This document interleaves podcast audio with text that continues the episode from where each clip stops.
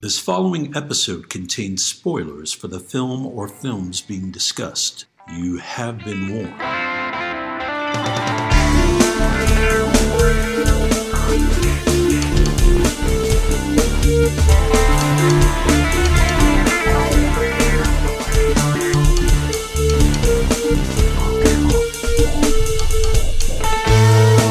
All remember the big moments in the movies we see. The big set pieces, the famous dialogue, the twists, the naked times.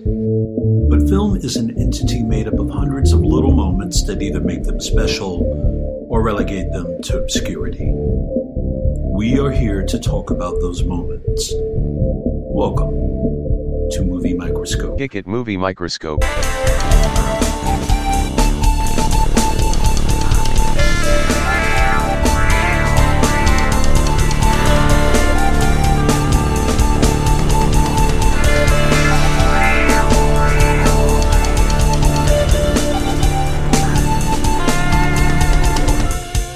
Today's episode is Exorcist 2 The Heretic. Ladies and gentlemen, welcome to this movie microscope. My name is Nick Nunziata, and I'm your gracious host. Alongside me, the estimable, touchpad related, completely investigated, absolutely stylist driven, finger fisting, manual input only Justin Waddell. How's it going, sir? I mean, it's all right. I have a company where we're redoing our porch, Nick. Our, our porch is falling apart. My father-in-law is here helping us out. We're uh, rebuilding a porch. That's what's happening in my life. And by we are re- rebuilding a porch, what is your role in this? I sit around doing work, and then every once in a while I come up and see what's going on because I can't. Much, can't take was it hard getting right all the materials in this new world? I don't think it was that hard to get. No, it wasn't hard to get the wood. I went and bought a, a new crowbar. Richard tonight. Burton said in this movie. Went and bought a new crowbar tonight, just in case you want me to recount that. But uh, no, my father-in-law is a very um, handy person, carpenter, and he is uh, in his element for sure. And I'm there every once in a while. I, I touch a piece of wood, just like Richard Burton did in this movie today. You don't have to worry about getting permission from a homeowners association to do any of that, do you? No, you know this. We don't have one. Plus, uh, this porch was there. We're just rebuilding it. But you had to tear it down, right? We were tearing the yeah the the, the planks off of it because they're rotted. They're in bad shape. How how are you doing? Fine. Is that a Star Wars mug? Mm hmm. It's uh, everybody's favorite Star Wars, Disney Star Wars Solo. I love it. I love this mug. It's a great mug. It's got orange in it. You know I love it, but it's, it's I like the movie. It's got all the. I'd like the movie too. It's got all the characters that everybody loves. Enfys Nest, right there. Does it show Thandie Newton surviving? She didn't get. She doesn't get a slot on the side. It's a five-sided cup, maybe six. One, two, three, four, five. No, You got Woody though, right? six. Six-sided. Woody didn't make the cut, and there's only five characters because the, one of the sides is a handle. So yeah, they left him off. You got Chewie, Lando, Enfys Nest, of mm-hmm. course. Yeah, Solo himself, Qi'ra. No Woody. What's his name again? Who? Woody's character. He had like a normal name. Yeah, I don't remember. It's like Brasher Rex. But it's not. No, it's like normal. It's like Billy or something, you know. Billy Tomlin. Isn't it Sadbags Montgomery? We should try to remember it. It, it is. It truly is. Like it, I think it starts with a B, maybe Bradford Smith or something. It, it is totally a normal name. Some of the okay. B. Some of the B. You think it's with a B? I think the first name is a B. Buell Huke.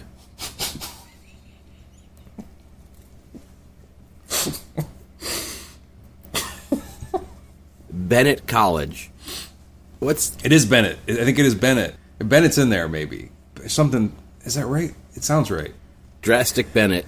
Bennett That's probably. That's probably not Bennett, but it's close. Am I wrong? What is his name? Dave Wheel. It's such a disappointing Star Wars name. And that's what sucks. If you're going to get hired to be in Star Wars, you want a great name, you know. Beckett. It's Beckett something. Beckett. I don't know if it's the first or last name. Now, Beckett's a great name. Beckett Pulsiver. It's just not a good name in Star Wars. Beckett. Beckett Huke. You're looking it up. I'll look it up and then you keep trying to guess. Just give me the initials. Oh, God. TB. It's not Tobias Beckett. Yeah, you got it. Sounds like sounds like a an author, not like a Star Wars character. His nickname is Toby One. Pretty good. I'm proud of myself that I remember the Beckett part. Well, he's named after uh, Lucas's conversation with Marcia because he used to call her nickname was you know Beck. Disney wants Tobias. What do you think, Beck? Five bills, right? Five bills, four bills. I don't think it was five. I think you're. It was four bills. I think it was only four. It was. I think it was only four, and he's been mad about that ever since. He's kicking himself. Why didn't I hold out for five billion? Then he went off and made like a city, Lucasville, right? And he's like the don't know what mayor. talking about. That'd be great. Just everything. Everybody there. Every job in that city is they work on special effects and CGI. They all walk around talking about how much they like the Radioland murders. That's what they get paid to do. The fucking Top Gun. You guys see Red Tails? Did you? Wait a minute. Radioland Murders. Who was the star of that? Ben, Ben, Ben, Ben, Ben, Ben, Ben, Ben. Little Brian Benben in this. And that Penelope Ann Miller too, maybe. I think she was in there. Holly Hunter. I don't know. Some there was I mean, another. we can't piece. say we can't mention Brian Benben without mentioning his Bebe. You know who would that be, Nick? Madeleine Stowe. Mm-hmm. We can't mention Ben Ben without talking about Ewan McGregor and Alec Guinness. Ben, Ben. All right. Well, Exorcist two, Nick. You know, We're not there yet. just saying. I just want to say it out. I want to speak it out into the world. I'm going to say it. Exorcist What have you? So you've been working on your deck, Yeah. I mean, I've been, I've been by people working on it. Yeah. and that AT-AT was working on DAC. Big time. I know you're going to ask. I don't really have anything new to report. No TV. I mean, yes. of You course, saw the creator. I did. Always watching shit. I'm always Tell seeing me stuff. about it. Tell me about the creator. I even watched Reptile. Uh, ooh, it's a Benicio movie where he hired Alicia Silverstone because she, back in the day, hired him to be in excess baggage. This is the reunion everybody's been waiting Yeah. for. How was Reptile? I wish it was longer, and I wish it went further into the mythology because we. The film ends, and he hasn't even hooked up with Scorpion and Sub Zero, any of those guys. And who does Alicia Silverstone play then, of course? She plays his wife, No, but I thought you were going to Sonya Blade. give me something, yeah. Keep the jokes going. No, it's it's okay. It's actually not bad. It's my type of movie. I like those kind of movies. What's the movie? I don't, I don't even know about it. I know it's about?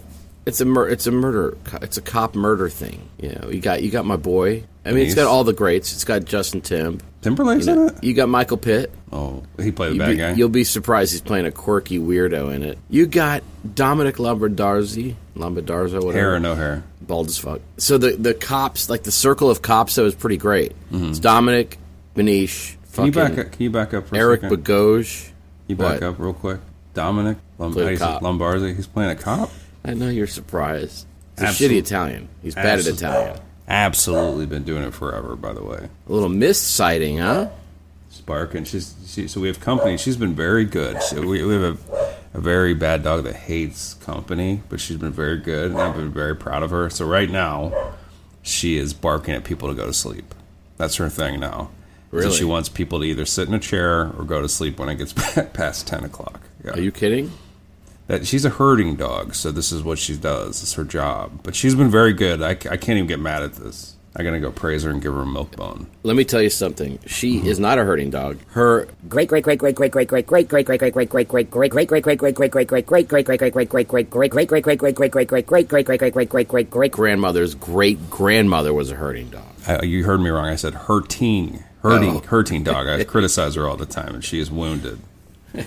Yeah, her breed is known for herding, and she's known for sitting her ass on couches. But that's all right. Yeah, I did see the creator. I thought it was pretty pretty solid.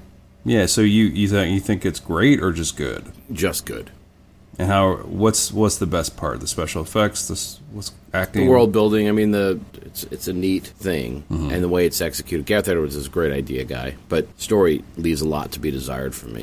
Allison Janney in this. Yep. Playing a baddie or a goodie? Uh, they're all gray in this. Really, you're not supposed to really pick a side. Mm-hmm. Travis. Walton, his ears just perked up. You They're all kidding. gray. Got to see And it. Who's her partner? Her partner's uh, she's got a little coworker. I forgot who it is. I'm recording this from my bedroom tonight, Nick, because you know we have company, so I got to give them space.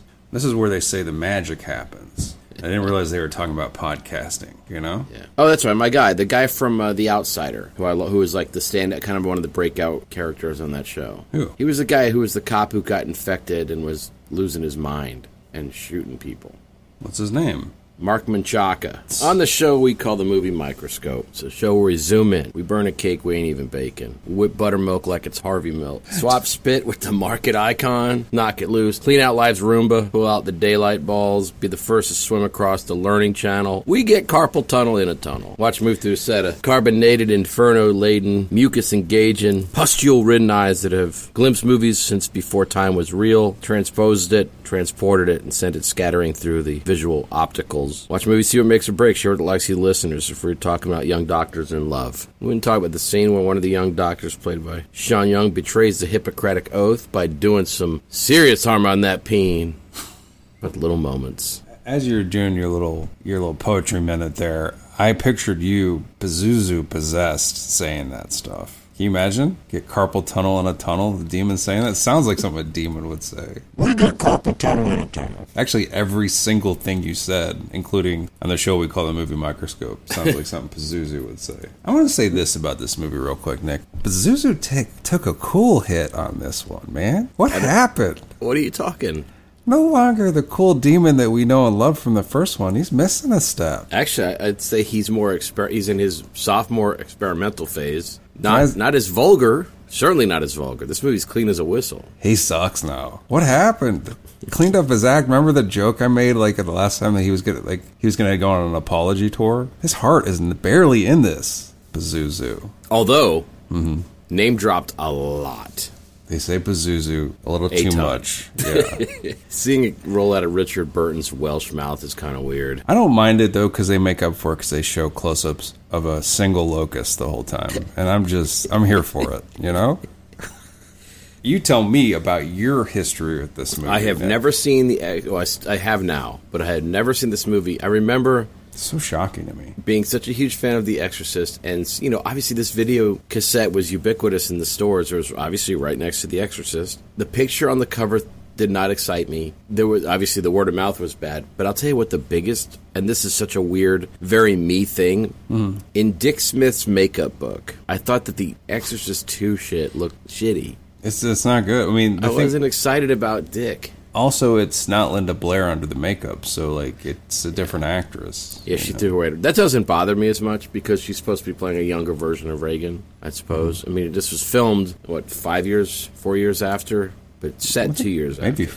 it's only Came out in '77. The original came out in '73. it's set two years after. The, Yeah. Gosh, I mean Regan's twelve and she's in this in this movie. She, it is five years. I mean she's like seventeen in this. She's legal in this. Yeah. Well, here's the Okay. thing.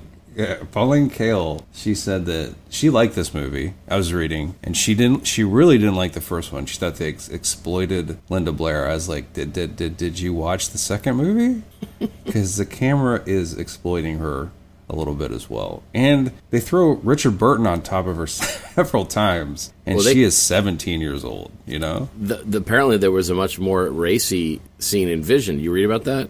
I did not read about There it. There was a way more racy version of that. They shit canned right before filming, where it was sex scene, like a full on sex scene. that yeah, maybe Linda Blair turned it down. She was right to. I mean, obviously, it's stupid to. Maybe uh, poll the audience, see what they want. Well, they definitely the audience was pulled after this came out, and the the director kept pulling the movie from cinema to re-edit it to try to make it good. Did it work? The jury is out. You know, yeah, I read about how much Martin Scorsese loves this movie, which is so fitting because he hates Marvel movies and he loves this. But He loves Exorcist too. he loves this movie. Oh, see, then that makes me like it a little bit because I like his taste. And honestly, I was watching. You know, it helps that I've never seen it, and so I, I, I hadn't even seen really a clip from it. Mm-hmm. I just knew the cover was boring. This movie is almost so batshit that I kind of like it for that. It's got a cult following apparently. Well, so did uh, frickin' David Koresh. I mean, let's let's be honest. They Nick, this weekend- death. I went camping this weekend with my son, and on Saturday morning, I was walking to the campsite, and I walked through a gigantic spider web on my face. I look up, and a gigantic spider. I just missed it with my face. I kind of screamed, and my son was like, "You have arachnophobia?" And he and I then I touched my hat and it had spider webs on it, and I also kind of almost kind of gave it like oh yeah and he was ashamed of me i'm just saying that that moment was a lot scarier than anything in this okay this movie does not have scares in it No, it doesn't at all No. And my wife kept saying because my wife was very freaked out by The Exorcist, and she didn't want to come downstairs when I was watching this. I was like, "You'd be fine. Nothing's happening." is she is she pro locusts? I said, "Do you like to see Linda Blair on a rooftop?" Because that happens quite a bit here. She's like, well, How do you feel about no bras?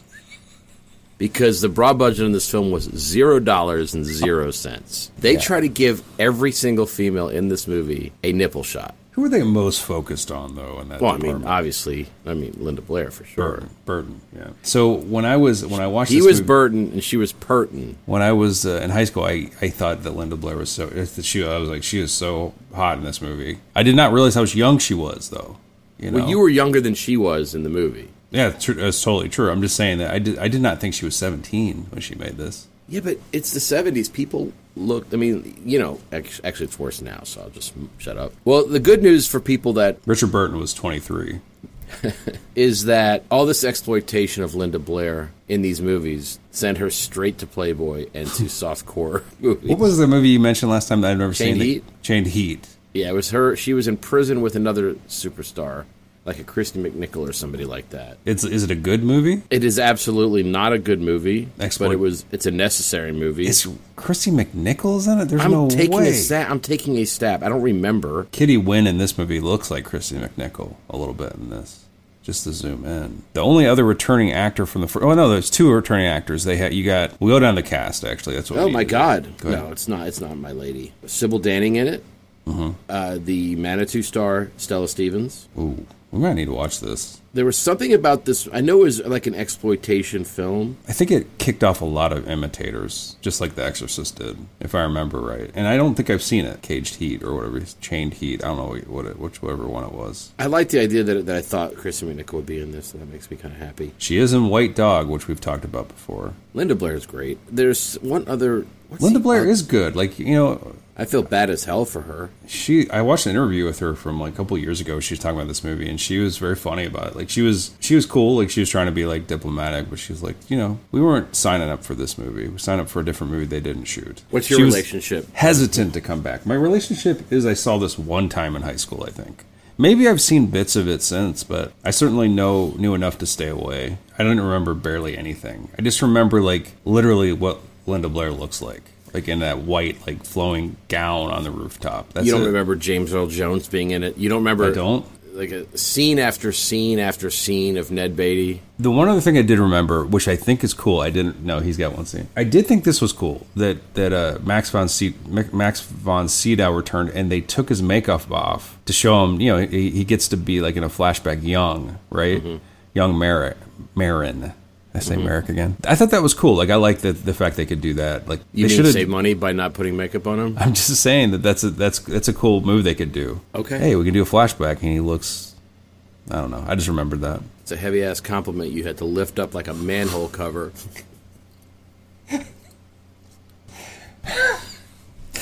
I mean, they could have done the whole movie with young Merrin. And they did. It's called the One We're Doing Soon. Because that? Skarsgård plays Merrin. I believe he plays Merrin in, in the. Which one are we doing? Are we doing the Renny or are we doing the? They're both the available. I, the Renny one should we should do. That was the first one. Remember, everybody was I like, the Schrader one's the best, and then everybody's like, well, They both suck at dick, and they both feature a lot of the same actors. But I think the I think the Harlin one is more of a horror movie, more instant gratification, and the Schrader one's got better, slightly better reviews, but not good reviews. Someone And Believer, baby. I think Believer's this Friday. Somebody made fun of the Believer, the new Exorcist movie, because they said they can't believe they did a sequel where they they just decided to, to double the amount of girls that get possessed. Is that what it's about? Yeah, there's two girls that get possessed, not one. Now, do they bring Martin Sheen and Helen Shaver back for this one? Different movie.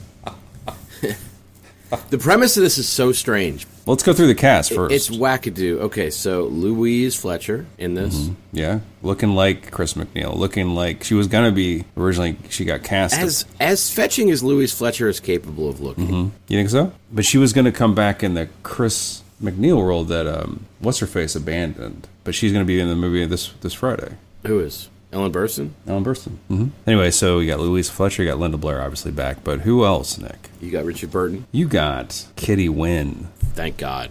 She's back. The one that everybody demanded come back. You got James E. Earl Z. Jonesy. You've got uh, obviously Max von Sydow. Oh, The you last got role of Paul Henreid. And you got um, what's her face from Different Dana Strokes. Plato. Dana Pla- Plato in this. Very young. Were you at Dragon Con that year Hmm. when one of our friends was desperately trying to buy a, a VHS bootleg of Dana Plato's Dying Breath? What? What is that? What is that? What is it? So apparently somebody had a recording of her dying breath, and they were selling it at Dragon Con. Why were they? Why were they desperately trying to buy it? That's weird. They were trying to buy it. I don't like it. Why would anybody? She's uh, autistic in this. Her, her character is this little girl at this facility. She's autistic, and how she communicates that she's autistic is she stutters. I was surprised to hear autism mentioned in like a s- 19, a movie from Mm-hmm. Well, this is a progressive 1977. movie. There's a lot. This movie's taking some swings. All right, so tell me, you were going to go into the No, the- I just- why, I- why it's I- weird. I can't really pin down the plot. The plot is Regan MacNeil is a uh, perky young lady whose bra was left at home. Who is her mom is on on location, so her caretaker is our Sharon. beloved Sharon, From the first movie, and yeah. and uh, she is living in a beautiful '70s disco penthouse. And she's at this facility run by Louise Fletcher, where her and a bunch of kids of varying degrees of need are being researched, helped, dealt with, whatever. And it's the most '70s facility you'll ever see in your goddamn life. They're doing a thing called synchronized hypnosis. That's one of the. Well, there's a lot of biofeedback stuff. Mm-hmm. Biofeedback was a big thing that's still sort of in, in use. We have a friend of the family that used to be deep into that. There's some talk. Yeah, there's some talk of ESP. That was a big thing back then as well. It was before Spielberg changed the name. Then, of course, oh my God, my cat is locked out and yelling outside the door. It's just like there's always something. He's just constantly yelling out there. Let him in. I love it. Meanwhile, a priest, played by our friend Richard Burton, has just witnessed a young man, Young woman. a young woman, die as hell. She goes up faith- in flames. Yeah, sort of. And his faith is in question. So what does the, what does the Vatican do? They send him to to disprove Father Merrin's death. They they, they don't want to they want to make it into something else. They don't want it to be devil related. Yeah, they don't want devil on them. Satan's giving them a bad name. Mm. Yeah, because that's the only thing that's been given that church a bad name. Me I don't think his faith is shook. Shook. his I faith think- is shook Why? because it said it in the in the Wikipedia page during my extensive research. Well, in the movie, all he is, his big characteristic is he's a Father Merrin super fan. My man cannot have a conversation that's not not name dropping this man's name. He's like, well, Father Merrin. I mean, what was he doing? They, I like when he asks Sharon when they look at the, they go to the house finally, the house where the first one takes place, the setting. He's like, what did Father Merrin do when he came here? Did he pray? I was like, that's a good guess. He might, he might have thrown a prayer out. You know, like I like you. Your name rhymes with Merrin. It's What so funny. Did Richard I say Burton, Merrick again? Oh, No, no, no, no, but yeah. They try to give Sharon some personality in this, and they fail. I feel so bad for the actress. She got nothing to do. I do not feel bad for the actress. Why? At all. Because she got a second paying job in the world of acting. And she got. They said you can be in the third one too because your character survives at the end. We're not just bringing you back to kill you. And she's like, okay, cool. Says, how do you like being under the makeup for somebody who's received 400,000 degree burns and is, has become a cute little thing to carry around? Reminded me of that little man from the island of Dr. Moreau at the end. And uh, she's like, well, at least I'll have some great last words. And they said, he, and the director's like, just say Regan, huh? Just say Regan as you're dying, you stupid actress. Don't even open your mouth. Oh, by the way- dub it in later. Just get, become evil for no reason immediately. Do I do anything when I become evil? Yeah, you do. You actually get to stand still and then step in um, gasoline and immediately go up in flames. How come? Because your uh, your foot's fire. I don't know. We haven't figured it out yet. Yeah, we, we don't need two people walking up the staircase. We want just one person to walk up the staircase, and that will be Louise Fletcher, who is fresh off an Oscar. You're fresh off of just barely getting hired by us. Louise Fletcher doesn't get to walk up a staircase. She gets to see Re- Regan and her double bounce around a uh, staircase. uh, she starts to walk up a concrete stair. stair Beg to differ. back- then she goes back down, realizing that everything's shitty. Here's what's great: this movie. well, yeah, so you're going to say the premise. What's is there a premise? Yeah, well, Pazuzu lives. Pazuzu, there's some unsolved shit going on, and Yeah. Oh, Mr. Mr. Richard Burton feels as if perhaps Pazuzu still is in a dormant state inside of Regan, or there needs to be some more work done. Mm-hmm. And of course, that work has something to do with going over and Locust and James Earl Jones and and Africa, yeah. strange rope elevator that this old gentleman takes. There's a bunch of shit going on. Guy's got the number one method of getting down that mountain. I'll tell you that. Everybody else climbing so hard. That guy's like, let me just take the dumb way to doo doo doo. Here I come. I'm old and I'm I got the Shankara stones. Here I come. Woo. Meanwhile, Well- Richard Burton, for some stupatic reason, decides to insanely try to do a tough man course down the mountain in his priest clothes. So, Can you just point and say, "Hey, I think I think it's cool that it happened right down there. There might be a dead body." He's like, "Let me jump off a cliff and hang on ro- on rocks above the millions. And then people follow him, and then the dude says, "By the way, there's a rope elevator, and I'm on it. You didn't need to do any of that climbing, you asshole." I remember when they were talking about that body that, that he was, you know, and then the the people were like, "Are you sure he died?" Because I don't know if they showed it for Tim falling for ten minutes in the flashback. That was an amazing. He bounced around like a pinball, and I was like, "He's dead, right?" And then they keep showing him falling and bouncing off rocks, and then he flutters to the earth. I like how they just left his shit there, though. What are you gonna do? She's and Burton was like, he, he you guys don't, you, you didn't figure out where he fell. He fell somewhere different than you thought. How many It- places are there to fall straight down? It is. It's been 50 years. Obviously, these guys are not concerned. Hey, what's that weird smell at eye level in this open area? I mean, let's be honest. There's one reason people need to see this film. yeah. 70s dove feeder. This is. Let me set the scene. Regan MacNeil has a her Penthouse. patio. This is a- her her penthouse. porch looks like a disco ball did mushrooms or something. and there is a 70s bird feeder, which is just a series of of mirrored bird cages for the doves to, I guess, be incinerated to death by the heat of the sun because the reflection off of the gla- of the mirror is burning their eyes completely out. And when they go inside the bird feeder, the bird nest, it's it's just metal being heated by the sun. She must be eating dove on the regular. Linda B. But it's cool. It looks like something out of Zardoz. There's some like cool shots at the beginning when she's walking on the roof r- rooftop and there's like mirrored versions of herself. Obviously, they just did that for hey, this will look cool. It doesn't make any sense, but anyway, this movie kicks off. Burton is a there's someone possessed, of course. It's a it's a doctor in this in this village. This young woman. And she's like, "Why me? I wanted to help heal people. Why am I possessed?" You know, she's kind of half with it, and then she lights herself on fire with candles. Now, this The effect effects, the is effects, bad. the effects suffer a little there. So they kind of superimpose her her head over like what I guess is a dummy or something that's on fire, and then her face gets all weird. You know, it's just not very. It's not very cool. But that really haunts our our new exorcist. He's not really an exorcist. He's just Nope. a priest. And what's his his last name? What's his name? Father. Father Tobias Beckett. Uh, what's his name again? Father L. He, he has an L.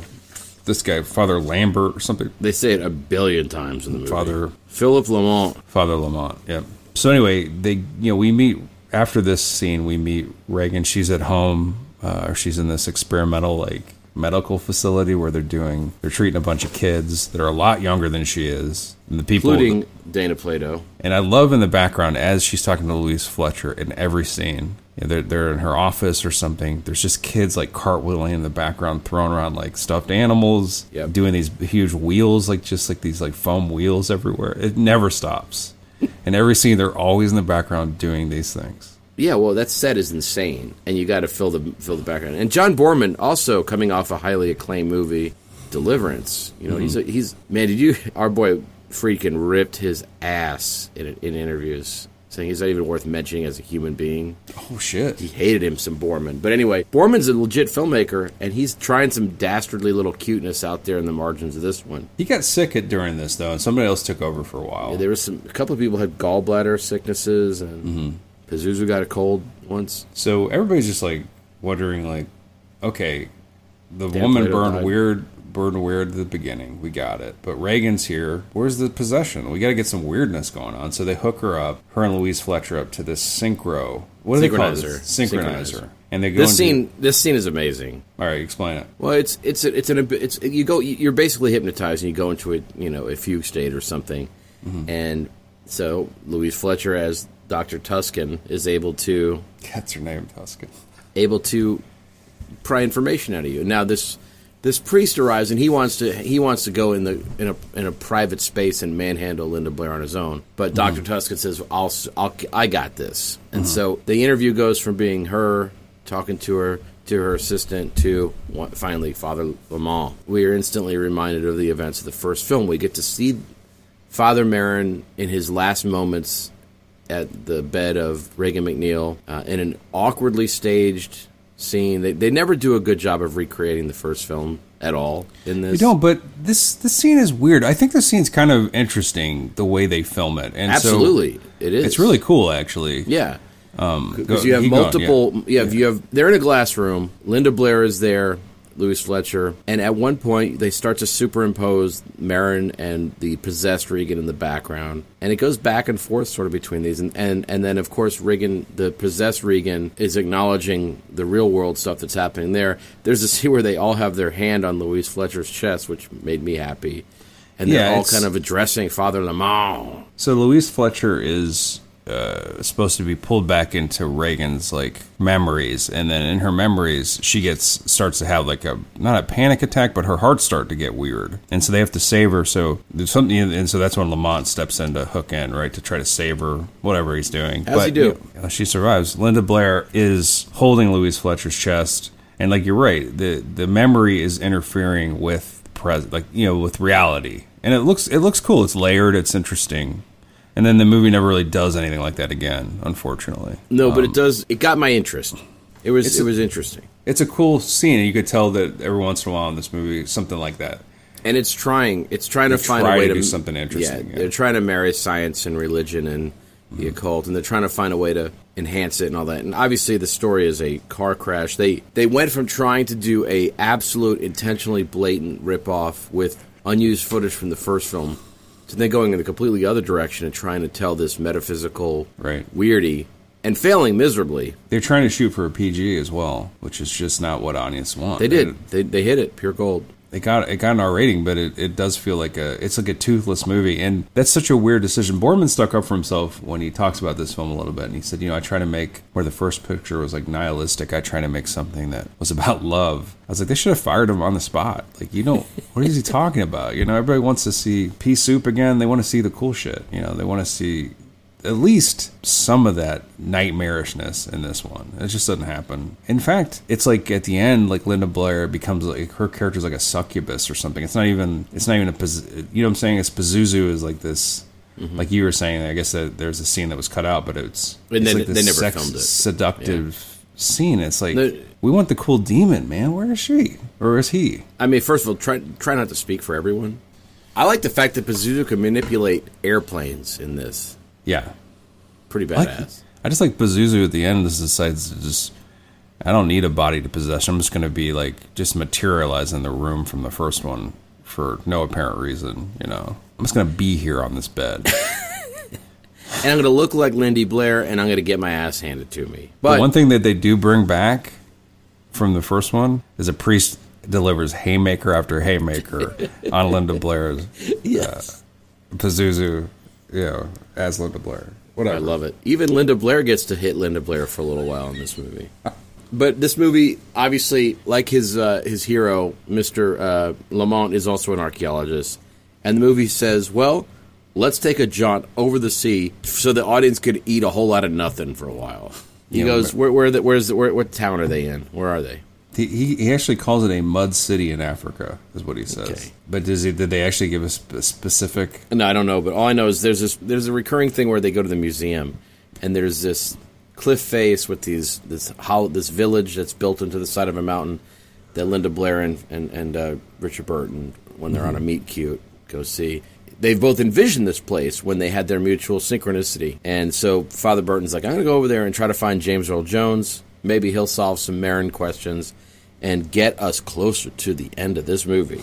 And he does. He goes over there for a while, gets to meet Super Ned Beatty, and we meet Ned Beatty as we should meet Ned Beatty in every film. How is he introduced? It's the best. He calls himself something that I wrote down. Well, you say what? What does he say? He makes fun of his name a little bit. He enters the film dragging a cross across, like, like Oh, Jesus yeah. himself.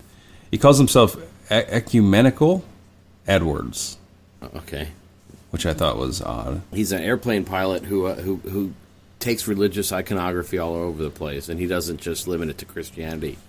If you got a religious icon, he will find a way to turn it into a profit. And I gotta say, this is an essential scene that I'm glad they kept in. You know, He's playing Jock from Raiders of the Lost Ark. That's you just my need to have him in this. Reggie. Does it? You ask yourself, does the movie make sense without him? You know, no. Uh, let me ask myself: it, Does the movie slightly justify existing just by showing me some young Ned Beatty? Yes, it does. Young's a stretch. By the way, still walking planet. No. Ned Beatty. Ned Beatty lives. No, I don't think so. Do we lose Ned? I think. He died last year, two years ago. Fuck you. All right. He died in 91 or 2001. 21. 21. Which one, Nick? Is this a trivia? I think they I think the picture on his IMDb was taken posthumously. God, Ned Beatty fucked off without asking for any sort of permission. A great actor. Enjoyed his presence quite a bit in movies. Died of natural causes according to the the world. How old was he? Uh, 15. An 83-year-old dead body. Young. Ish. James now James Earl Jones still walks Earth, which makes me very happy. He's in his 90s? Is he 99? He's old. He's not 99. Shut your ass. 101? He's not that. He's no- 93. I'm going to say 93. He lives. Uh, he was born in 31, so doesn't say his age, but you do the math. He's he's young. He's, 92, 93. I think I'm right. He's 93. so I mean, if you look at this cast, Linda Blair still kills it. Louise Fletcher recently shoved off, very recently, almost a year ago to the date. Max von Sydow is a fucking spirit. Kitty Winn walks. Paul Henreid died on this movie. Who? Paul Henreid, famous actor from history, Casablanca and whatnot. Who do you play in this? He was the old cardinal. The cardinal. Thanks for the zoom. He's the guy that's like saying, You can't travel to Africa. What are you fucking kidding? It's going to cost us some money, bro. You got to go on your own dime. He's like Expedia.com, bitch. I'm an let me walk around in this very detailed, in front of this very detailed painting the whole movie. Is that going to be cool with you? See, I thought he died while making the movie. Mm-hmm. He did not. He died. This may have been his last credited role, but he died in the '90s. So go fuck yourself, Oh, this is, a dick. he got it perfect in the left. He's retired after this. '92. He didn't get to. You know, he, di- he didn't get to hear Angel Dust. said, I did my acting thing. Now I'm going to go swing a hammer for 20 years. Cobweb on my hat. But let's let's. So my favorite scene in the movie, obviously, I had told you about the rope elevator. that guy makes that made that scene made me so giddy. Watching When he falls? he's like, no.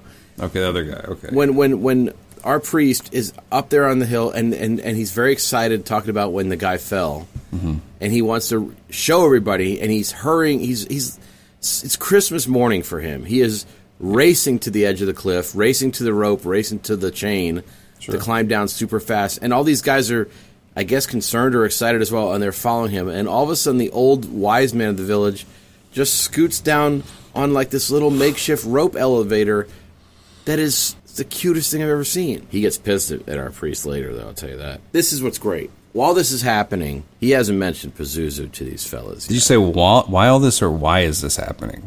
Which one? I couldn't hear. While this is happening, oh, across the pond, Linda Blair's character is in a tap dance show. Richard Burton over in Africa mentions Pazuzu, and these guys get grumpy as fuck. Mm-hmm. And they start throwing rocks at him, and every time he gets hit with a rock, Linda Blair gets hit with a rock. Mm-hmm. So we're They're watching her. We're watching her tap dance and get hit by fake rocks from outer space. She does fall off the stage It or so something. f- yeah. so she has, cute. She collapses. Sharon's very worried about her. This is where I think you're confused. Sharon says that she stayed away for two years and then came back to take care of Regan or back into Regan's life. I don't think it's two years later. Okay, okay. Ooh, that's a load off for the audience. I'm gonna zoom in. You know. By the way, I went and read a handful of period uh, reviews of this film, and one of the reviewers, a female critic, was ripping this movie because of how bad Linda Blair's tap dancing was. Well, you know, to be fair to Linda Blair, she didn't sign up for a movie that tap dancing. She had to learn it.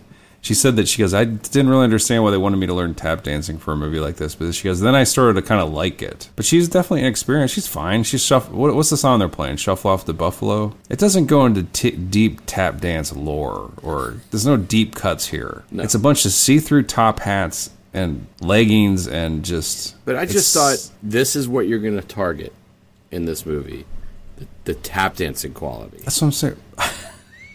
Boorman's tripping. This is his idea. He's like, we gotta get tap dancing on the menu. That's what. Hey, fuck the first one. In, in Linda Blair's dancing. defense, she was hmm. tap dancing for two. What do you mean? Oh, for Pazuzu. She's tapping for two. so the, yeah, this is the thing that we. This is what I also think sucks, is that Pazuzu lies dormant in her, right? But it, it leapt out of her into our man Jason Miller, and he he heroic moved and destroyed it on the staircase. You can't just There's a reason they don't acknowledge back? this film's existence, but I think once again, like I teased in the last one, he's a damn trickster. I think I think Pazuzu's like had a little countdown clock. 17 yet? 17 yet?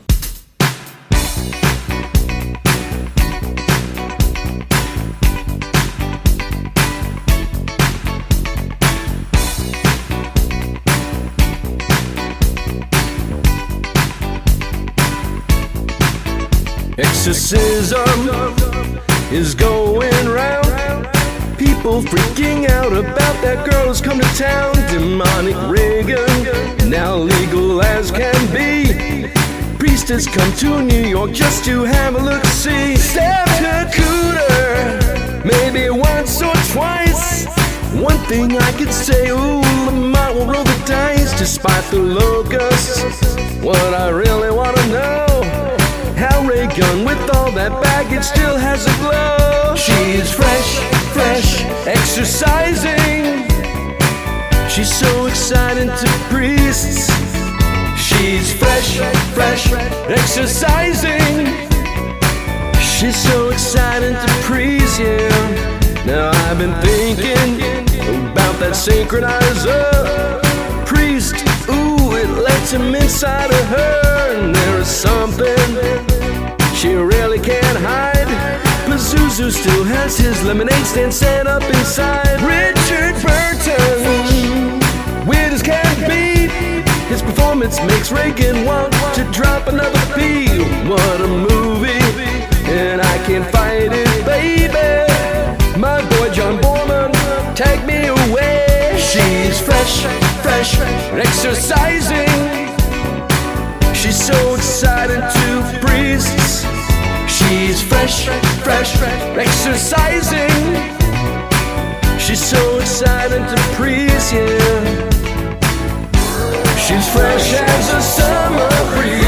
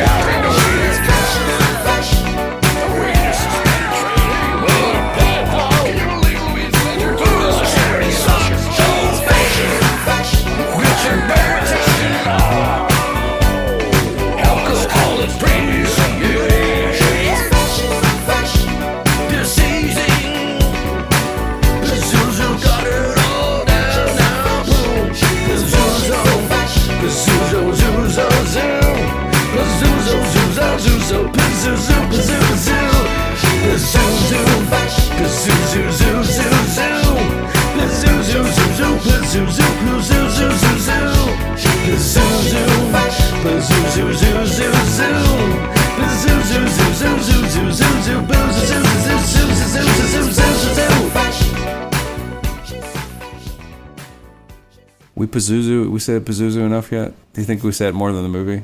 We're catching it. After the last episode, we, we got pretty deep into it. There was a whole song devoted to the poor guy. Pazuzu gets a Pazuzu gets a subtitle on this one, Nick. The heretic? It's a second name. It's a, oh the King of the evil spirits of the air. The evil I need to know less about Pazuzu, not more. He and then of course the on the fanboy priest is is not helping matters because he's saying I came here on the wings of a demon at one point. Mm-hmm. Pazuzu brushed me with his wings. They keep saying that. Oof. Poor. Pazuzu Richard Burton wings? is. There's a scene where he's looking at the camera, almost like it's that hostage video of the guy blinking from Vietnam, because he is looking at the camera and he's saying this is bad, or so, he says something. It's he's like, it's like he's pleading with the camera. But what, this is either a tour de force for him in irony and and subtle w- hating a movie that he's in, or he's trashed off his ass. So Linda Blair said he was drunk during some of the shooting of this film. It's not hard to believe. What else are you gonna do? They didn't ask him to do much, really. Like he, they asked him to muss his hair up, and then say Regan a lot. Regan, Well, the great thing is he comes back home because they need they got unfinished business in Georgetown. I think we all realize this. They got shit to do there. Of course. So obviously, what's going to happen is Regan's going to steal the synchronizer, and Well, she needs to link to the priest, and that's not allowed by Louise Fletcher. She said too much linking going on, no more linking, and so yeah, Regan s- secrets it out of the of the experimental facility. yeah, they're going. How's it work out They're, for they're going to they're going to system link, and they are going to go play Blood Gulch. What do you mean? How's it work out? It works out perfectly. So they the system audience. link, and then Richard Burton gets possessed. He gets semi possessed by something. He walks around in a stupor and acts weird. He does act stupor, but I kind of love it. You know why? He, he, he's, he's, he's, he's, he's heeding the call. Come fly, the teeth of the wind, Nick. Yeah, we get to see. You you mentioned it earlier, and let's let's mention it some more. We get to see shots of Locust not only from the front but from the back. Oh, it's a beautiful sight too. Reminds me of the Swarm a little bit. It's a, but the thing is, they they have a hero locust, right? They have a swarm, Good Locust. and then they have all of a sudden, they just focus in the middle of the camera, just like a super zoom, like a super featured locust. And you know what I heard read about locusts? They're they're awesome. They're grasshoppers, Yeah, but they're gregarious. They're like when grasshoppers are gregarious, which means um, they're grasshoppers. outgoing, social, likes to drink with friends. You know, Yeah. they have a lot of bug shots in this.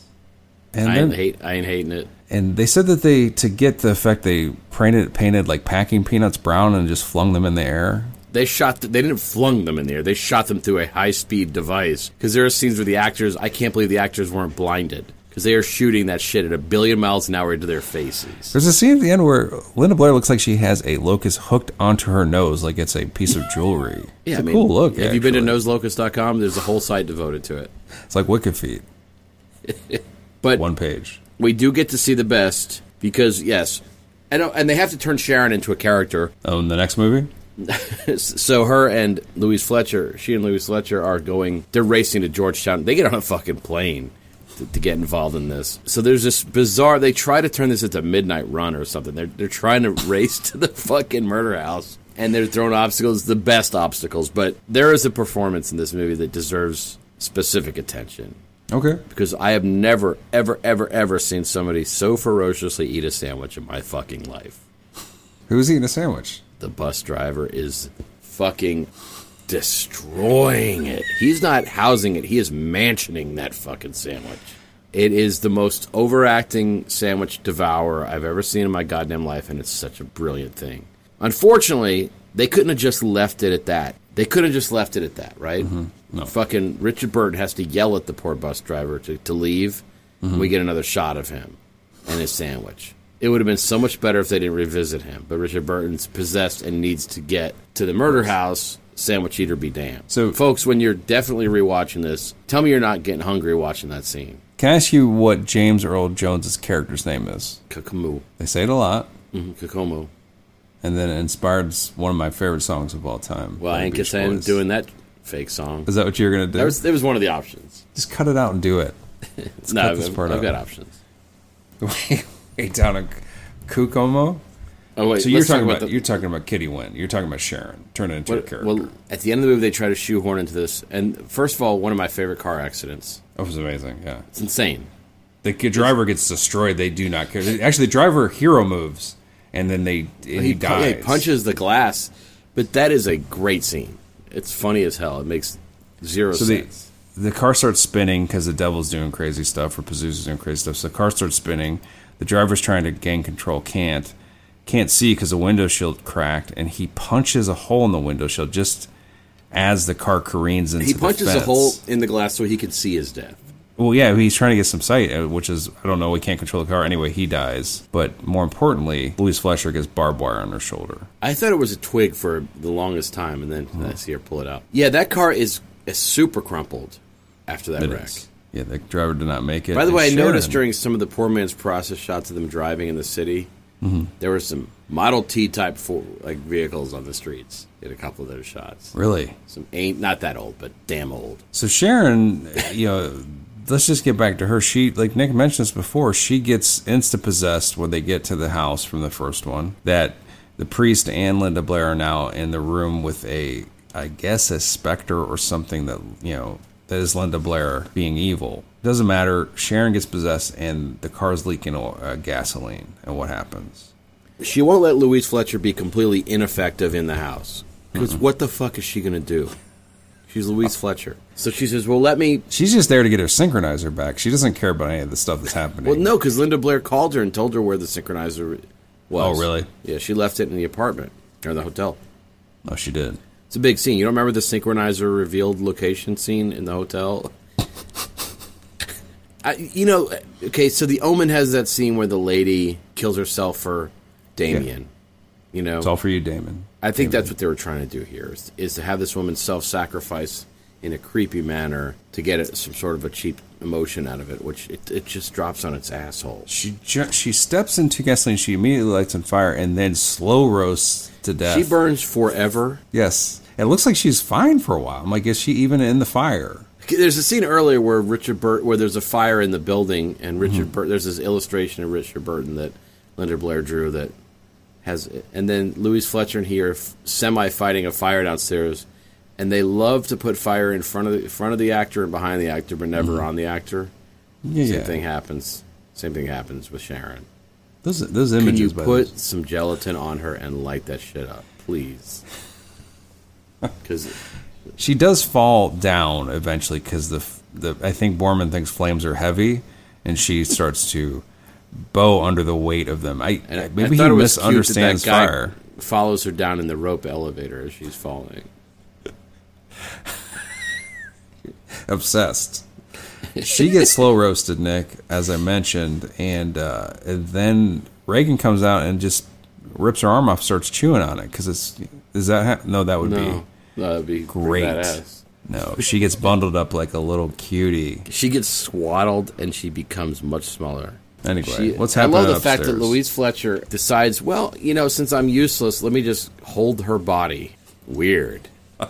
Well, so then what's happening in the room? And she, by the way, what's the first thing you don't do to a person who's just been burned? Swaddle them in clothing that's going to stick to their skin forever. And peeling it off them is going to be the worst experience of all time. That's what you do to someone. I guess maybe you, that's not Sharon. when it's Sharon, different rules apply. Throw every blanket on her. She's a doctor, too. What's up? I know what's upstairs. That's happening upstairs is there's a fight. Locusts show up um, At a Richard billion Burton miles snap- an hour. Richard Burton snaps out of it, and they start fighting. You know, it doesn't look. Here's what happens: the house starts breaking apart because there's no way to make it interesting. So they just like let's just let's just destroy the house. Uh, you know, Blair screams for Toby a few Hooper's minutes. ears perked up when he saw this. He's like, all right, I'm listening. But yeah, so then what? So how does it end? Perfectly. But could we first say that Richard Burton is this devout guy who has traveled across the planet Mm-hmm. in his mission, opens the door, sees Locust, and pusses out instantly. Did you think it was? Did you read that they wanted Walken as this as Richard Yeah. Burton's character, and they wouldn't cast him, Right. Or the studios didn't want him? It- you know how this movie would have been improved if Walken was this character for sure. I don't know if I, if I agree. Of course, you you don't ever agree with me, but you should No. agree with this because it's true. Walken was still a serious actor then. I didn't get that. Could you try again? Oh my God, it's Regan. It's Pazuzu. By the way, it says, "Hey, serious accident." Okay. I found No. this on the web for Hey Serious Accident. Check it out. You know what it reminds me of? The scene in um, this movie where Linda Blair is talking to um, Dana Plato, the little girl, and She's the little "You girl. die." So the little girl hasn't talked, and all of a sudden starts to talk to Linda Blair, and and and and um, you know everybody's surprised that she's talking or whatever. But before that, everybody figures out this this woman, this little girl's talking. The little girl, what? Well, she's like, "What happened to you?" Linda Blair says, "Well, I was possessed by a demon." Like she says it so cheery and like thrilled. She goes, "Don't worry, it's gone now." You know, you don't tell like an eight year old. You know, They linger on Dana Plato's face a lot in this. yeah. She looks like one of the baby bears from Prophecy. She's in a way. cute. She's she's good. She quits herself all right in this. She has to stutter, and then she gets hugged by her mom. It's more than Sharon gets to do. Okay, so that's what happens at the end. It's amazing. They, I guess, does Regan's doppelganger just fall into a crevice? Is that what happens to her? Maybe They don't beat Pazuzu in any way, shape, or form in this. they don't need to. Pazuzu is no operating at low energy. The low energy demon in this. Yeah, it's so funny because the house is cracked in half. People have died in a car accident. Fires everywhere. Screams in hate. And Louise Fletcher is like, "Why don't you two walk off into the sunset?" While all of a sudden, every tenant of Georgetown suddenly cares about what's going on over here. That shot of them walking off into the into the mist, creepy. Who who's walking off? I can't The remember. priest and the seventeen-year-old girl with no bra on, who's almost just had sex upstairs, demon sex. Well, he, he almost had sex with the demon body on the Well, they do this thing where at one point Louise Fletcher seems to be hitting on um, the priest, uh, on Richard Burton, and she says, "Don't you ever want a woman, or don't you ever need a woman?" And then he goes, "Yes," and then Linda Blair walks in behind him. Weird. yes. Walken would have saved it. Do you think it was uh, helped when um, at the end Louise Fletcher's putting on Neosporin all over Sharon's face? I think it's going to work? Is that what you call Keanu's cum? That's the fucking What?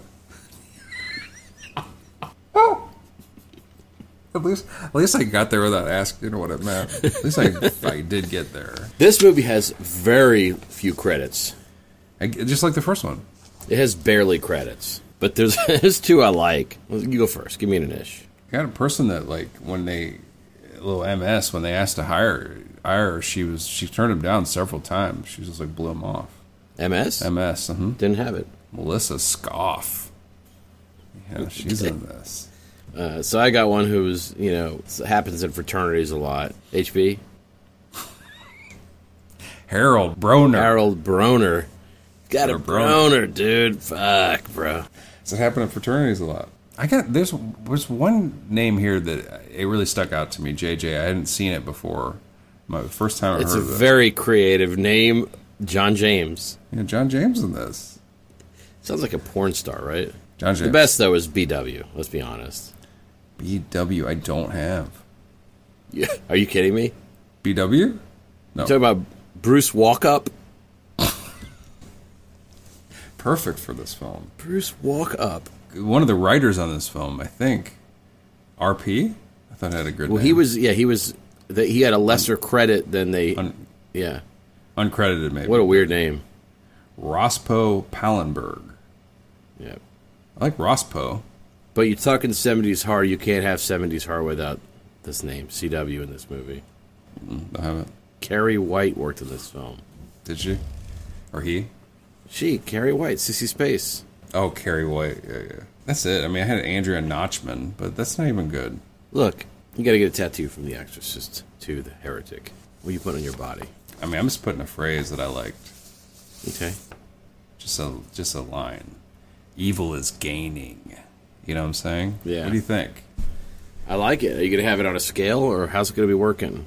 Evil is gaming, and then people are like, wait, fat joke. It's not cool. Um, no, I'm just gonna have it written on my neck. Okay. What about you? Uh, mine's going to say "What if" with a question mark, and it's going to have uh, a silky bed with Richard Burton and Linda Blair's heads poking out from under the covers. I mean, what if? What if they didn't do it? Well, what if they? That's a strange tattoo if you really think about it. Just try to envision yourself with seeing that tattoo. well, I was going to have the Earth with a locust cloud over it, Mm-hmm. and then in a cute, like cursive saying "Be the good locust." And I, I wanted to have instead, I wanted to have an ancient man in a silky bed with Linda Blair. You know. I feel it. Yeah, they, I like your tattoo. And his habit, his habit. What do you call the, his little neck cummerbund? What's that thing called? You nailed it. It's chotch, whatever it's called. Uh, That's draped over the lampshade. What is that called? Menudo. His collar? I guess they I mean, it it's a collar. Yeah, it's, I know. they just call it the collar. I'm sure it has a churchy name to it. No, it's got a great name. Jesus' thumbprint. It's called the Roman collar, which also is what they call the rim of your wee wee town. So, look, movie's over. Credits have rolled. There's a stinger at the end. A little extra scene. What you got? Cut to the morgue. Cut to the morgue. Toe tag on Sharon. Oh, On a on a on a foot that is just crispy, yeah, flaky, you know. Mm-hmm. And then it's cause of death on the toe tag says burnt to a wisp. burnt to a wisp. What do you think? Okay. All right. And then a, and then the- maybe a semicolon done for. She's done, Nick. Well done for. Go ahead. What's, what's yours? They're trying to call Ozzy on the phone. We got Sharon Isborn. Mine is as follows: They're walking through the rubble in the mist. This priest and this young lady, and they stumble across where a vice cop is undercover, and he sees him and instantly shoots the priest in the face.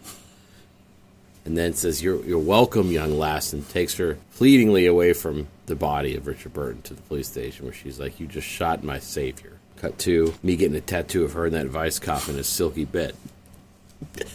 Look, man, you've been given the finest thing to have your own sequel to Exorcist II: The Heretic. Money is underneath escrow's pumpkin batch. What you doing? Zuzu's bummed. He's missed a step on this one. He needs his mojo back, right? Mm-hmm. He's just down in the dumps in hell. Down in the dumps. His family members making fun of him. You know, just looking at someone who once was, now not is, you know? And he is just the only guy down there is his, um, his Egyptian dwarf cousin deity, Bes. BES, who's real. I, I, I looked up Pazuzu's uh, family members. This is a real one. You know, give him a shoulder rub, saying it's all right, man. You get back on it. He's a Syrian. Anyway, I'm just saying that that's and so he he just like they do like a montage, like a training montage, you know, where you know they're he's trying to like teach him to get the c word back in his repertoire, you know, mm-hmm. things like that. Talk about dead moms, you know, or you mm-hmm. know, or the priest moms. But Pazuzu's just not into it, man. He just can't get back on the swing. And he's like, you know what, I'm done. I'm retired. And he opens a Dairy Queen. It's it's it's, it's about that. I don't know how to end it. Could at least be a scary queen. What about you? So mine is a fever dream mm-hmm. because this movie tries to jamboree the, the events of the previous film into Sure. it. So Exorcist. The, the next one's called Heretic 2: The Exorcist. Flipping it around, flipped it. Yeah, I like it. Fever Dream, and they jamboree the stuff. They start off with this, the the people in the first film are trying to remedy what happened in the second film again. So Merrin is showing up at Regan's house, and she's talking about locusts. She's talking about the synchronizer, and he's, you know, Father Karras is is talking about locusts and shit, and then it they meld. So it's it's almost like you're caught in this continuum. The big twist is it turns out we pull out and it's we see a sweaty locust on a little bed. He's been dreaming all this shit up and he's freaked out. And then you look and there's two two religious icon locusts trying to save him. And this whole saga has been the fever dream of a super possessed Loke. I'm listening. Yeah.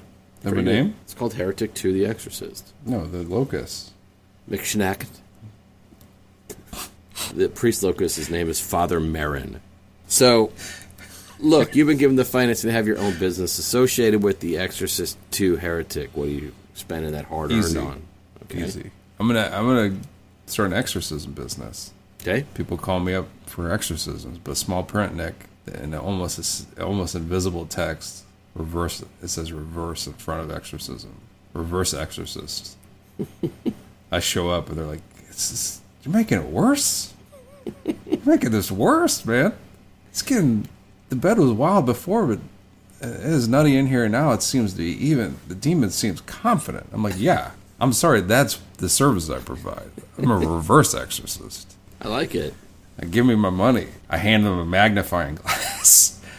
And I say, look at the front of that word. That's who you called. Your son is gone forever. I made it 100 times worse.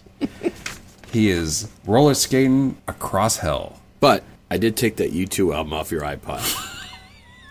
The reverse exorcist. What about you, Nick? So I have uh, I have a synchronizer, and I go house to house, knocking people under and finding out all their all their passwords and I like PIN this. numbers, Sure. and Ponzi the living shit out of them. I'll just go Happy say, days? "Hi, hi, I'm the synchronizer. I'm here to heal you and tell you about your dead relatives." And that way they go under the knife. I'm like, "Your PIN number is what? And what's your where's your which mattress?" And and I just fucking clean them out, and move on to the next. Are we working in tandem? Is that, are we, do we know each other in this? Let's join, let's combine And, and ma- yeah, because remember, they when they wake up, I could have them feeling whatever they want to feel. When they when you wake up, I want you to feel like your son needs an exorcism. There's a business card in the microwave. I also take all their magnifying glasses with me, so they can't figure you out. Look, you're in the movie. You've been added to the running time of Exorcist II: The Heretic. What are you going to do? Reverse. Exorcist. I think I blew my character on the wrong thing. I did. Well, I'm I'm the world famous disco ball architect who uh, my most recent work is the penthouse of that apartment. Sure. So I just I go around and I uh, I break into Club 54 and harvest their disco balls and I do all this shit, and then I just make these sexy metallic you know architecture things. I'm like Frank Lloyd Wright with a fucking coke habit, you know. So I just I just go there and I fuck shit up. And obviously my magnum opus is that penthouse. And I'm like, you know what? Let me build some railings with huge gaps between them for where a slight breeze would send the patron down to the streets. Sleepwalk almost. She almost sleepwalks off of that roof. There are more unsafe sections of that fence than there are it. safe. And that's my it. handiwork. I'm known for it. I got I'm you, see- you see me drive by, you hear so what's that sound, and you just look, and there's like mirrored squares just f- f- everywhere in my vehicle for me to do my bidding. I like your. I like this. You're the mirrored guy. Yeah, Mirror. The mirror artists. Is that what it is? right. Yeah, I'm, I'm, the, I'm the bad. I got my name on the side, spray painted on the van. I got like a fucking. I wear like a my collar's popped up. I got the disco outfit. You got mirrors on the collar. I got Roman mirrors on my. I I can tell you, I got mirrors on my shoes, right in the tip of my shoes, Why? Because he's a perv, man. I'm Satan himself. and I call Pazuzu into my office, my fiery office, and I sit him down and I say, What's up with this small time shit? He's like, But, but, but. And I'm like, But, but, you're wasting time again with this woman. What What's You the trying to say Pazuzu's quiet quitting? What's the end game, bro? What's it do? What What does it do? Oh no, it freaks everybody out. It's crazy, man. It's and we got plans for the Earth. This isn't helping. You know, this sucks. And I got a reverse exorcist up top. He is doing better work than you do. Yeah, I think it's a pretty good character. Yeah, you should. I mean, we should play him in every film, especially Michael. Look, man, you've been asked to incorporate something from Exorcist to the Heretic in your everyday life, mantra, ritual, uh, whatever. What you got? Man, mantra from this movie, huh? I don't know. Maybe I'll just start making that's a just saying like Linda Blair does uh, in the most cheery voice possible. I'm possessed by a demon. You know. What do you think? It's adorable. That gets cute. Do you like the a- way that they is- uh, is accentuate her mid midsection in this movie? Linda Blair's? Mm-hmm. We accentuate her midsection. They make a point to linger on her body a lot in this movie. I mean, I know they linger on her body. I didn't. I don't remember I don't, this. when I say midsection, I mean mid or mid to upper section. Not her bell. I'm talking about her. Well, I did notice that, Nick. Yes, because they do a a wow, a wow, wow, wow. You know, like zoom in and out, zoom in and out. Yeah, we do. I did see that. I was watching it on. I was watching it with the X-ray feature from Amazon. They moved it over for this screening, and it said mm-hmm. "fresh." Just say, Boorman's certainly tripping in this movie. You got a kid on the set, bro. Just chill out a little bit. I mean, I mine's an easy one, by the way, mm-hmm. and it, it's it's something that's it's a mantra that I can only manifest on rare occasions when I'm at Jimmy John's Sure. or at Jersey Mike's or Quiznos or Schlotzsky's, Blimpie, Subway. You will see the 9/11 of sandwich eating when I get in there, man. I go in there hard, hard eating. Describe him eating. I missed this whole thing. What? how does he do it? Well, imagine if you gave an extra a prop sandwich who has been standing around for 12 hours waiting for his moment Mm-hmm. and say, eat this as if you were hungry. And, the, and this actor who's never had a day of training in his life quadruples down on the, on the bit. I thought he was a fucking Langolier. He ate the sandwich so much it never existed. what kind of sandwich was it? If you could It was really like a, it was a big sourdough bun. You know, Mm-hmm. I got my son a sandwich today. I did not get one for myself, and now I'm regretting that decision. Oh, you're hungry. For that sandwich, I am What kind of sandwich was it in the movie. in real life? He built Okay. it. It was whatever he wanted. He was, we were. You don't even know. He, no, he, I, let, I leave him at the deli counter at Publix and say, "Live out your wildest dreams." You So didn't know what kind of meat he put on there? I, no, I, I, I fucking walked away. I was looking at fruit. I don't want to. I don't like to supervise him. I do like watching him interact with the, the, the sandwich maker though, because he's he, he's like uh, he gets into a fucking fugue state himself and is ordering that person around like a crazy man. Gets into uh, Not enough black olives. what do they call it? Grinder. Uh, there's a comedian that has a big thing of sandwiches, Oh, but he had this whole Yeah, he had a whole obsession with grinders, which is another name for subs, and it doesn't matter. Look, man, you're on an island. You've been there all these many years. It's time to Yeah. take some debris from this film. What are you bringing to your fucking island, man? That's a good question. I might bring that locust nose attachment that Linda Blair has at the end. That big old, it's a huge locust. It was like a huge grasshopper, whatever, hanging on her nose. When it when it separates from the pack, does it become a grasshopper? No, when Do it you know? learns martial arts. So yeah, I'm gonna put that. That's gonna be on my nose, and it like it really does. Like you know what I'm saying? Mm-hmm. It's like it hooks on there, like a J or an L for locust. Okay. When I was uh, I was playing golf in, in the Florida Panhandle with, a, with some friends about ten years ago, and this creature jumped onto our golf cart that was a grasshopper that was red, that was probably seven inches long. yeah. I put I picked I picked it up and had it on my glove, and the one of the uh, rangers from the golf course happened to be driving up, and I said, "Look at this bad boy." And he goes, "That's the devil's horse." Oh, that's what it's called. What are you fucking what? He goes, "That's what those are called, the devil's horse." So I instantly fell in love. Obviously, It's a great name. it's a great name, and that thing was on my mitt. I've got the pictures on Facebook, guys. Search it down. I will get. So you guys will come to my island.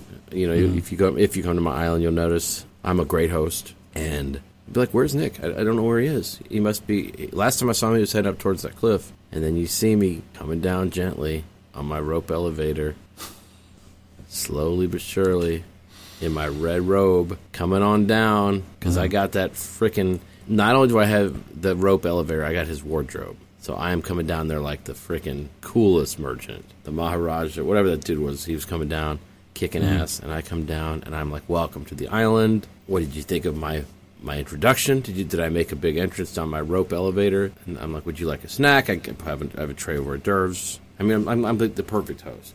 I like this. You make an you- entrance. Where did you get that rope elevator? I said from the Exorcist Two Heretic, and that beef jerky you're having right there. That's also from it. That's Sharon. Enjoy Sharon.